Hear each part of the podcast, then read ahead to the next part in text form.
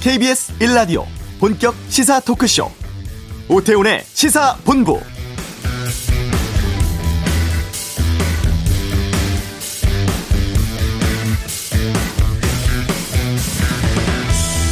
네, 4월 보궐선거 관련해서 오전에 국민의힘 본 경선 진출 후보 결정됐습니다. 서울시장은 나경원, 오세훈, 오신환, 조은희 후보, 부산시장은 박민식, 박성훈, 박형준, 이현주 후보가 됐고요. 앞으로 토론회 등을 거쳐서 3월 4일에 최종 후보 선출합니다. 야권 단일화의 또 다른 축인 안철수, 금태섭 두 후보는 이번 주에 실무협의 시작해서 세부 사항 논의하고 2월 말이나 3월 초에 경선 치른다고 하고요. 지난 1일 국민 면접 진행을 한 더불어민주당은 권리당은 50%, 일반 유권자 50% 경선 통해서 서울시장은 3월 1일, 부산시장은 3월 6일에 최종 후보 결정할 예정입니다. 4월 7일 치러집니다. 서울 부산시장 보궐선거 내일로 D-60일 됩니다. 오태훈의 시사본부 잠시 후 이슈에선 고용노동부 이재갑 장관 연결해서 올 한해 일자리 상황 등에 대해 살펴보겠습니다. 한 주간의 주요 스포츠 소식 관전 포인트에서 알아보고요. 아, 오늘 와치도 클릭수로 기사를 평가하는 언론사의 문제, 또 담배값 8천 원 보도 문제 진실 등에 대해서 의견 듣도록 하겠습니다. 시사본부 금요 초대서 자녀를 갖지 않은 이들을 인터뷰한 책 엄마는 돼지로 않기로 했습니다의 저자 최지은 작가와 함께하겠습니다. 오태훈의 시사본부 지금 시작합니다.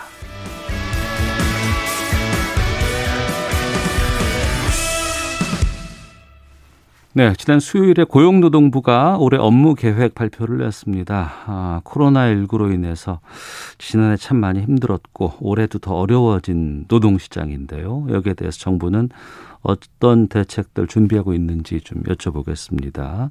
고용노동부 이재갑 장관 연결하겠습니다. 안녕하십니까? 네, 안녕하십니까? 예. 정말 코로나19 때문에 노동 상황, 고용 생활, 일자리 참 지난해 엄청나게 힘들었던 한 해였습니다. 네, 그렇습니다. 지난해 어떻게 평가하세요? 어, 모든 분들이 어, 지난 한 해 동안 코로나19 때문에 굉장히 어려워 계시고요. 일하시는 분들이나 아니면 그분들을 고용하고 계시는 자영업자분들도 어, 다 어려웠던 어, 한 해였습니다.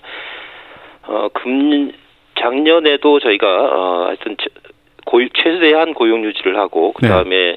어, 취약계층들이 생계 안정 지원을 통해서 코로나19로 인한 그 충격을 최소화하기 노력은 했습니다. 네. 아, 금년의 경우에는 음. 아마 이제 백신도 이제 접종이 시작되고 그러면 네. 어, 금년 안에는 코로나19가 종식될 거라는 그런 음. 희망을 가지고 있고 그렇게 되면 금년 노동시장이 좀 더 나아지지 않을까 이런 기대를 가지고 있습니다. 네.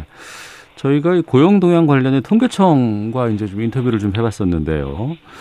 지난해 3월 이후에 10개월 연속 취업자 수가 감소했다고 하고 또 지난 12월이 이 감소 폭이 외환 위기 이후 최대 기록했다는 지금 발표도 나왔습니다.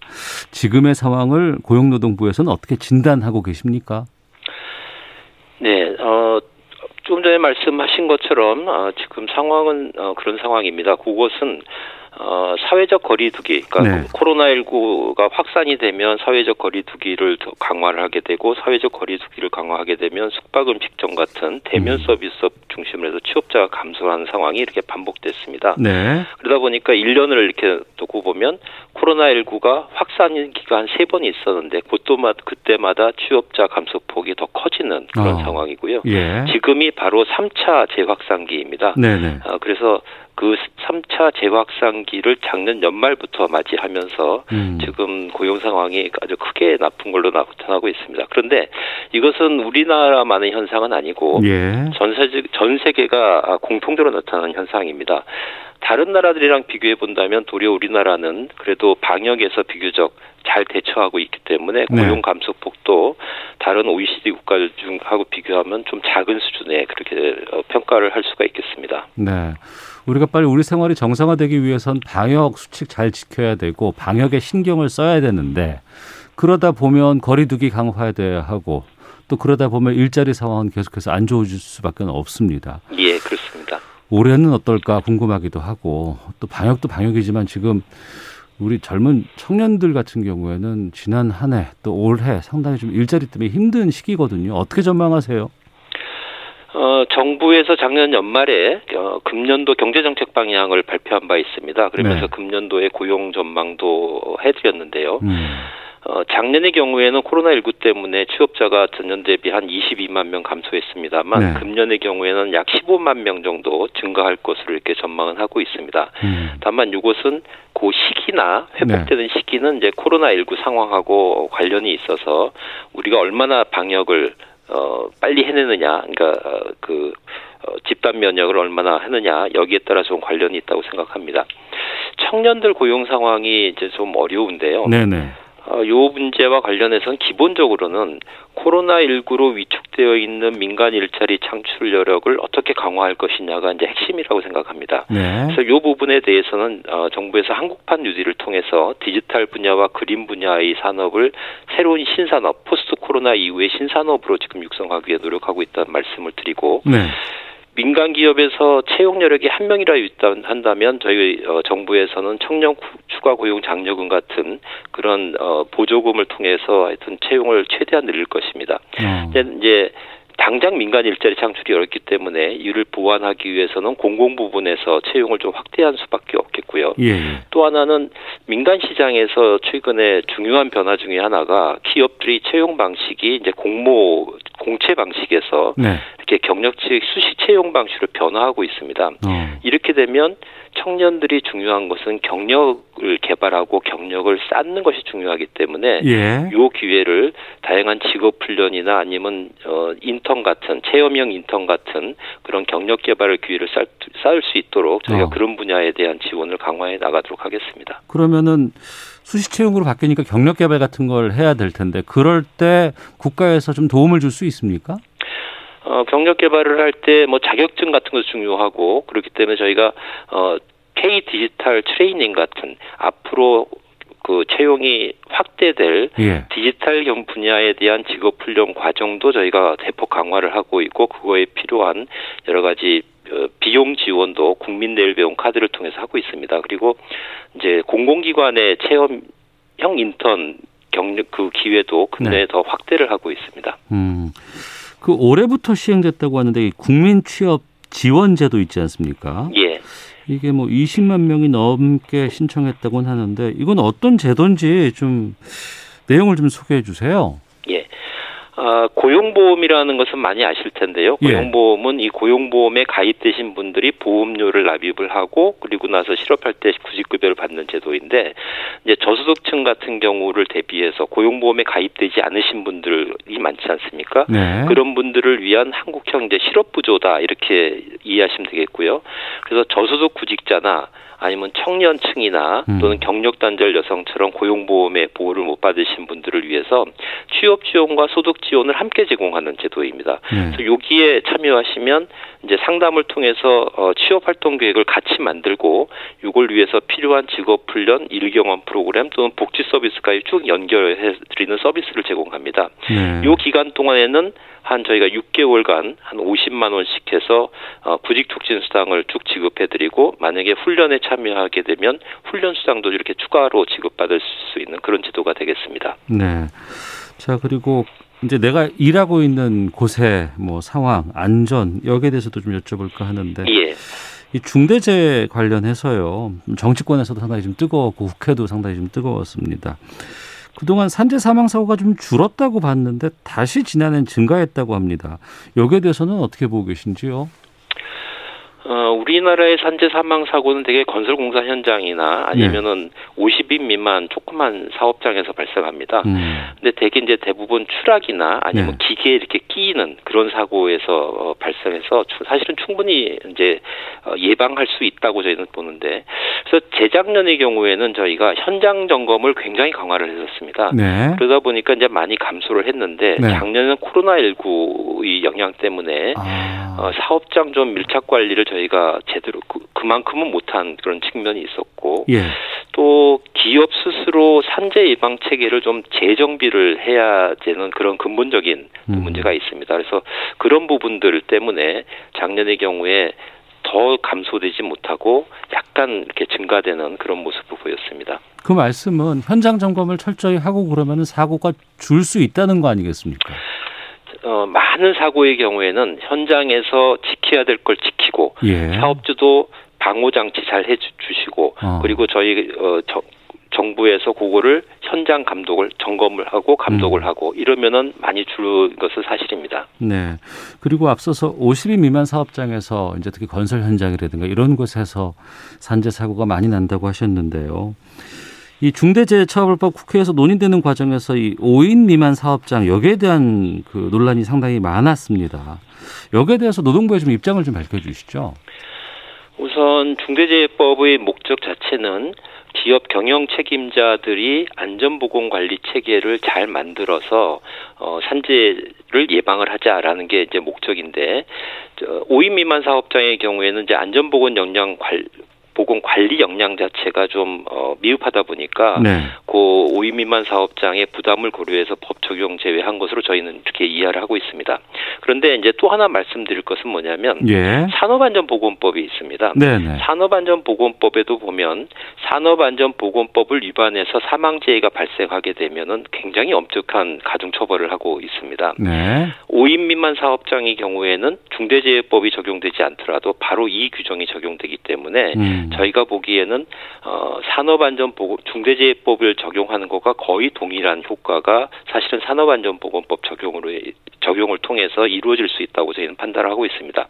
다만 이제 법 적용 중대 중대재해법에서 그게 제외되어 있기 때문에 네. 저희가 5인 미만 사업장에 대해서는 어, 특별히 안전관리 체계를 구축하기 위해서 좀 집중적으로 저희가 지원을 해드리고 어, 어 거기 거기에 보면 좀 위험 위험 좀 노후화된 기계 설비 같은 것들이 그 재해를 유발하거든요. 그래서 예, 예. 이런 시설을 개선할 수 있도록 그 재정 지원도 좀 다각적으로 실시할 생각입니다. 음, 지금도 보니까 어, 현대중공업 울산 조선소에서 오늘 오전 9시 5분쯤에 또 노동자 한 분이 사고로 사망을 했다는 예, 그렇습니다. 예. 보도도 나오고 있습니다. 상당히 좀 안타까운 현상들 계속 좀 반복되고 있는데 아, 좀 잘 막았으면 좋겠고요. 그, 그 중대재해처벌법의 연장선상에서 여당 쪽에서는 산업안전 보건청 이거 신설하겠다고 밝혔는데 이번 추진 어떻게 전망하시는지요?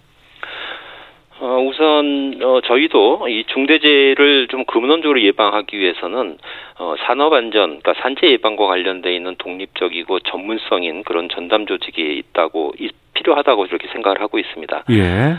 어, 요 산업 근데 이제 산업안전보건청 같은 것을 설립을 하려고 하면 네. 행정 조직을 하나 새로 만드는 것이기 때문에 사실은 좀 시간이 필요합니다. 네. 그래서 저희 정부에서는 한 두 가지 방향으로 지금 어, 준비를 하고 있는데 하나는 우선 당장은 정부 내에서 현재 산, 산재 예방 정책이 고용노동부 안에 하나의 국 단위에서 음. 관리를 하고 있습니다. 그러다 보니까 정책 역량이 조금 부족한데 이 조직을 좀 더 정부 간의 협의, 정부 내에서 협의를 통해서 이 본부 체제를 좀 더 확대하고 산업안전 감독관을 좀 더 증원하는 이것을 하나 추진을 하고 두 번째는 산업안전보건청은 이제 국회 주도로 논의가 하고 있기 때문에 그 분야에서는 저희가 국회하고 협의를 하면서 네. 산업안전보건청 설립 논의를 어, 또 저희가 지원할 건 지원해 드리면서 준비하도록 하겠습니다. 네.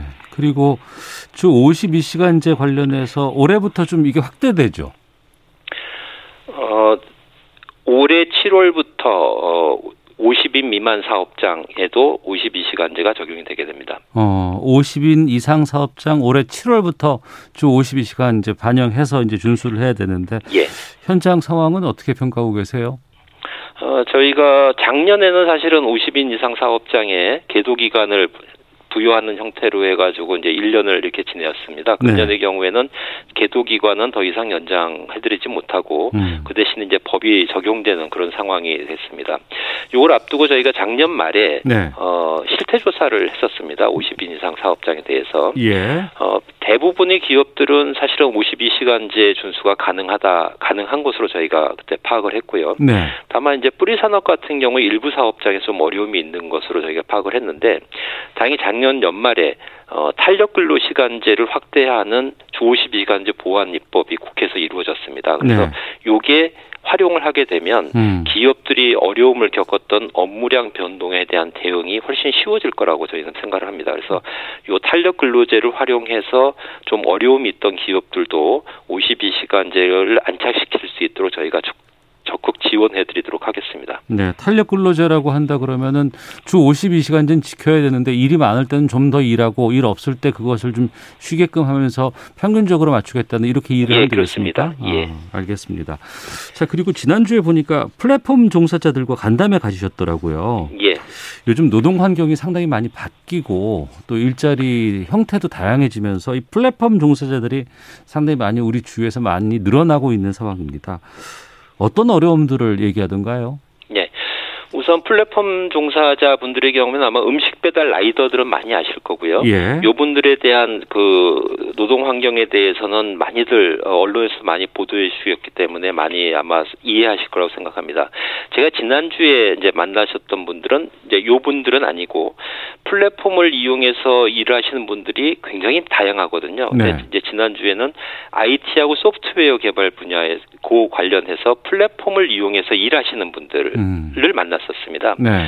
근데 요 좀더 이제 프리랜서 같은 성격이 좀 더 강하신 분들이신데요. 음. 이분들이 말씀하시는 것은 이 플랫폼을 이용해서 일을 하실 때 그 권익 보호를 하기 위해서는 우선 직종별로 표준 계약서가 좀 확대될 필요가 있다라는 말씀을 많이 하셨고, 예. 그 다음에 그 업계에서 이루어진 계약에서의 불공정한 관행들이 있답니다. 그래서 그 불공정한 관행을 근절해 달라는 말씀도 많이 하셨고 음. 또 하나는 IT 분야나 소프트웨어 개발 분야이다 보니까 좀 역량 개발을 할 수 있는 직업 훈련 확대 그리고 그 분야의 자격증 확대 이런 것들을 많이 어, 말씀을 하셨습니다. 그래서 네. 어, 이런 분야에 대해서 저희가 현장 의견을 계속 들어가면서 플랫폼 종사자 보호 어, 방, 강화를 위한 구체적인 방안을 좀 더 보완해 가도록 하겠습니다. 예. 노동자 보호 같은 경우에는 이제 뭐 노동조합이 그 한 축을 담당한다거나 여러 가지 역할들을 좀 하고는 있는데 이 새롭게 생긴 플랫폼 이 플랫폼 노동자 같은 경우에는 개인 사업자로 많이 분류하잖아요. 예. 그러다 보니까 이 근로기준법 같은 거 적용하기도 쉽지 않을 것 같은데요. 어, 근데 이제 이렇게 보셔야 됩니다. 플랫폼 종사자라고 한다면 플랫폼을 이용해서 일을 하시는 분들이고요. 예. 요 사람, 요 분들이 일하는 방식에 따라서 어떤 분의 경우에는 어, 근로자로 인정이 돼서 음. 노동법을 음. 전면 적용받으실 수가 있습니다. 네. 또 어떤 분들은 특수 형태 근로 종사자고 어떤 분들은 자영업자 성격이 훨씬 더 강하신 분이 있고 네. 이렇게 네. 여러 분야가 혼재되어 있기 때문에 저희가 이 분들을 보호하기 위해서는 우선 근로자성 판단을 굉장히 엄격하게 해서 근로자성 근로자로 분류되시는 분들에 대해서는 확실하게 보호를 해드리고 음. 나머지 분들에 대해서는 우선 사회보험, 산재보험과 고용보험의 적용 확대를 해서 사회보험을 적용 확대하고 그다음에 요분들이 계약 관계에서의 불공정한 어 불공정한 그런 문제가 발생하지 않도록 권익 보호를 위한 그런 보호법이 좀 필요하다고 생각합니다. 그래서 어 그런 식의 보호 입법을 저희가 충분을 하, 준비를 하고 있습니다. 요 분야에 대해서는 저희가 현재 노사 단체 등과 지금 협의를 하고 있고 네. 그분들 좀 의견 수렴을 거쳐서 음. 1분기 내 입법안을 마련할 생각입니다. 네. 노동부 장관 장관님과 인터뷰하다 보니까 많은 분들이 의견 주시는데요. 좀 소개해드리겠습니다. 예. 1918님은 소규모 건설 현장을 보면 안전모 등 기본적인 안전장치 없이 일하시는 분들이 많습니다. 철저한 단속, 안전교육 필요해 보입니다라고 의견도 주셨고요.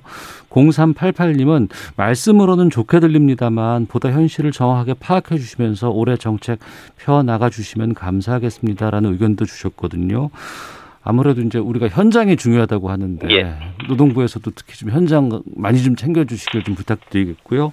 예, 그러게 하겠습니다. 올해 백신 접종이라든가 뭐 치료제 개발 등 예정돼 있다 보니까 좀 작년보다는 우리 일자리 상황, 노동 시장 나아지진 않을까 싶은데 고용노동부 장관으로서 앞으로 어떤 역할 하실 계획이신지 말씀 좀 듣겠습니다. 끝으로. 우선 조금 전에 그 말씀해 주신 네. 그 시청자 청취자분들 말씀과 관련해서 그렇지 않아도 소규모 건설 현장에서 그런 문제가 있기 때문에 기본적인 안전모 착용이라든지 하는 음. 3대 안전 수칙을 중심, 을 해가지고 제가 아주 대대적으로 점검을 할 생각입니다.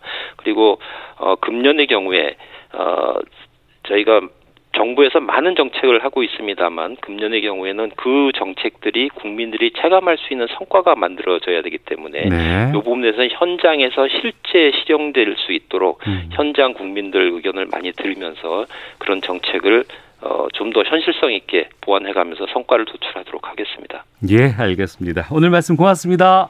예, 감사합니다. 네, 지금까지 고용노동부의 이재갑 장관과 함께 말씀 나눴습니다. 자, 이 시각 교통 상황 살펴보고요. 이어서 헤드라인 뉴스 듣고 돌아오도록 하겠습니다. 교통정보센터의 공인혜 리포터입니다.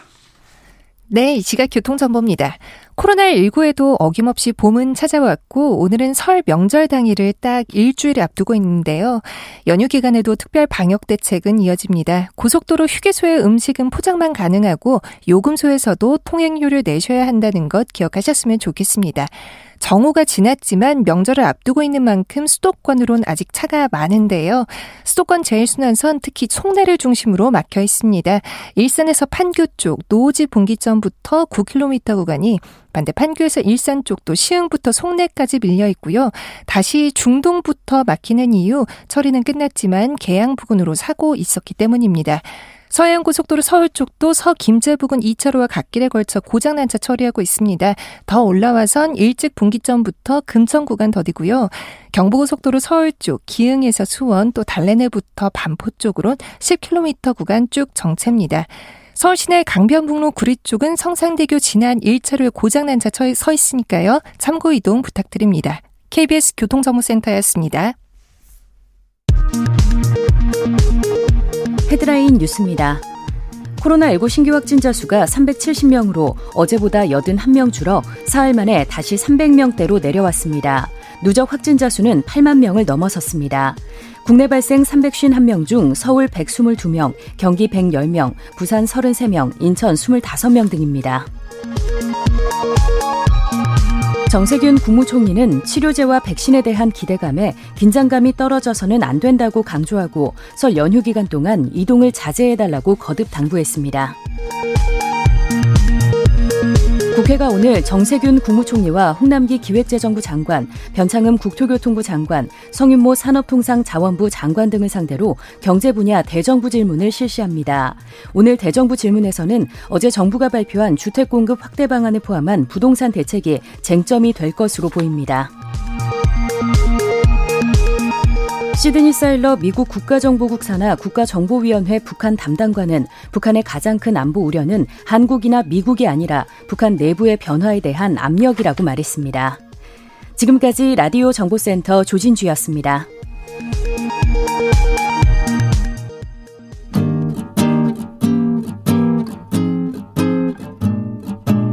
KBS 1라디오 오태훈의 시사본부 여러분의 참여로 더욱 풍성해집니다. 방송에 참여하고 싶으신 분은 문자 9730번으로 의견 보내주세요. 짧은 문자는 50원, 긴 문자는 100원의 정보 이용료가 붙습니다. 애플리케이션 콩과 마이케이는 무료고요. 시사본부는 팟캐스트와 콩, KBS 홈페이지를 통해 언제나 다시 들으실 수 있습니다. 많은 참여 부탁드려요. 네, 한 주간의 스포츠 소식을 정리하는 시간입니다. 관전 포인트 최동호 스포츠 평론가와 함께합니다. 어서 오세요. 예, 안녕하세요. 예. 그 대한체육회가 어제 이사회가 있었는데 예. 여기에서 예. 맷값 폭행으로 논란 빚었던 아이스하키 협회장 최철원 회장의 인준을 보류하는 결정이 내려졌다고 들었습니다. 예, 그렇습니다. 자, 우선 네. 맷값 폭행이 뭐냐? 예, 음. 궁금해 하시는 분들도 있을 수는 있겠죠. 이 맷값 폭행, 이 최철원 아이스하키 협회장 당선인이 맷값이다. 네. 2천만 원 주면서 이 화물차 운전 기사를 폭행해가지고 네. 논란이 됐던 그런 사건이죠. 영화화도 됐었잖아요. 그렇죠. 예. 베테랑의 예. 소재가 되기도 했었고요. 예. 근데 선거 전에 이 맥값 폭행 논란이 있었음에도 불구하고 이 최철원 MNN 대표가 아, 지난 12월에 지난해 12월에 아이스하키 협회장 선거에서 당선이 됐습니다. 예. 자, 그런데 대한체육회의 인준을 거쳐야지 회사 회장으로 이제 취임할 수가 있거든요. 근데 네. 어제 말씀하신 대로 이사회가 열렸는데 인준을 보류한 겁니다. 음. 그 나중에 얘기 들어보니까 네. 인준해야 된다 말하지 된다 음. 찬반 의견이 팽팽했대요. 네. 그래서 이기영 대한체육회장이 아이스하키인들하고 음. 이 스포츠 공정위원회 위원들의 의견을 좀 더 수렴해서 결정하겠다 이렇게 결정을 연기한 거죠. 그러니까 거부 회장할 수 없다라고 거부하는 게 아니고 어 지금으로서는 결정하기가 쉽지 않아라고 해서 보류한 거잖아요. 이게. 예, 맞습니다. 거부할 의사가 있었다면 아마 거부를 했을 것이라고 봅니다. 예. 그럼 뭐 대한체육회가 근데 그 해명으로 현실적인 고민을 하고 있다고 하는 건 무슨 내용이에요? 어 만약에 네. 대한체육회가 인준을 거부했을 경우에 음. 이 문제가 법원으로 가게 되면 법원의 판단은 달라질 수도 있다. 이 얘기가 이제 그 체육회에서 나오고 있거든요. 그러니까 회장 당선자가 만약에 거부 결정을 내리면 체, 체육회가 예. 이걸 법정으로 끌고 갈 거라고요? 예, 승소 어그 법정으로 끌고 가게 될 수도 있다. 어. 그럴 경우에 법원의 판 어, 판결은 달라질 수도 있다. 음. 예, 라는 이제 얘기인데. 네. 왜 그러냐면 법은 최철원 이 아이스하키 협회장 당선인이 뭐 좋은 사람이다 나쁜 사람이다 자격이 있다 없다 뭐 음. 이런 걸 따지는 게 아니라 네. 절차 법적 절차에 하자가 있었느냐 없었느냐 이거를 가려가지고 판단하거든요. 예. 어 때문에 이 최철원 당선인은 그 선, 선거에 그 출마하기 전에 이제 음. 법률 자문을 거쳤다라고 알려지고 있고요. 네. 선거 절차에서 문제는 없었습니다. 음. 말씀드리고 싶은 거는 이제 그렇다고 한다면 네. 어, 대한체육회가 어, 미리 인준을 거부했을 경우에 최철원 당선인이 어, 그 소송을 하게 되면 음. 법원에서는 최철원 당선인의 손을 들어줄 수도 있다. 네. 이런 걸 미리 가정해서 음. 인준 여부의 결정을 할 일은 아니라는 거죠. 네. 어, 대한체육회는 체육회의 규정, 음. 그리고 국민이 체육회에 바라는 바를 네네. 네. 충실히 받아들여서 그 기준에 따라서 결정하면 될 일이고요. 음. 어, 만약에 거부 결정이 나가지고 최철원 장선인이 어, 소송을 해서 법, 법적으로 끌고 간다. 그럼 네. 그 문제는 법원에서 판단할 일입니다. 네. 때문에 미리 법원의 판단을 가정해서 음. 전제를 해가지고 체육회가 결정을 내리는데 주저할 필요는 전혀 없다. 이 네. 말씀을 드리는 거죠. 어. 아이디 최적의 바람님께서 보류는 뭐 긍정적인데 여러 지금 부정적인 여론이 잦아들면 슬쩍 인준하지 않을까요?라는 걱정을 좀 보내주셨거든요. 예, 그런 저도 속마, 이 걱정 되는데요. 음, 그런 속마음이 있는 것이 아니냐라고 네, 네. 말씀하신 분들도 많이 계시죠. 뭐 저도 솔직하게 말씀을 드리면은. 어. 어, 이미 드러날 일은 다 드러났거든요. 네. 판단, 네. 무엇을 판단으로 해야 되느냐. 음. 이, 이 규정 이외에 어, 체육회에서 가장 문제가 되고, 되고 있는 게 인권과 공정성이죠. 네. 그리고 이기웅 회장도 41대 대한체육회장에 당선이 되면서 인권과 공정성에 특히 신경을 쓰겠다라고 강조를 했습니다. 네. 이, 이렇게 되면 인권과 공정성이 음. 어, 체육단체를 맡는 장들에게는 또 하나 엄격한 기준이 되는 거죠. 네. 알겠습니다. 아, 야구 소식 좀 짚어보겠습니다. 기아의 양현종 선수 이젠 기아가 아닌 아닌가요? 이 기아 아니죠. 아닌가요? 예. 어, 그렇군요. 마이너 리그를 감수하고라도 미국 진출에 도전하겠다 이렇게 밝혔다고요. 어, 예. 그 지난달 30일에 예. 기아 구단을 찾아갔습니다. 네. 조기현 단장에게 마이너 리그라도 감수하겠다. 음. 이번에는 내가 미국 진출에 도전하겠다. 그러니 네. 지금 내가 지난 시즌 끝나고 FA로 나왔지만 음. 올해는 기아하고 계약하지 않겠다. 네. 이렇게 얘기를 했습니다. 어. 이렇게 되면은 지금까지 어, 지난 시즌 끝나고 미국 진출을 모색해 왔거든요. 아직까지 계약이 되지 않았습니다. 이 네. 얘기는 미국의 관점으로 봤을 때 양현종 선수에 대해서 반신반의하고 있다는 얘기거든요. 어. 최악의 경우 예. 기아에게도 협상 종료를 어. 어, 선언을 했기 때문에 최악의 경우 미국에서 팀을 찾지 못하게 되면은 어떻게 돼요? 기아 어, 양현종 선수는 말 그대로 무적 선수 어. 1년을 허송세월 할 수도 있죠. 이런 위험을 감수하고서라도 네네. 미국 진출에 도전하겠다 이런 어. 뜻을 밝힌 겁니다. 양현종 선수 오랫동안 기아의 중추 리더로서 그렇죠. 어, 예. 투수로서 활동을 했었는데 메이저리그 진출에 대해서는 계속해서 알아봤던 것으로 알고 있습니다. 예. 근데 아직까지 계약을 하지 못하고 있는 상황이라고 한다 그러면 게다가 지금 코로나 상황 때문에 미국도 상당히 단축하고 있는 거고 진출 여부 어떻게 보세요?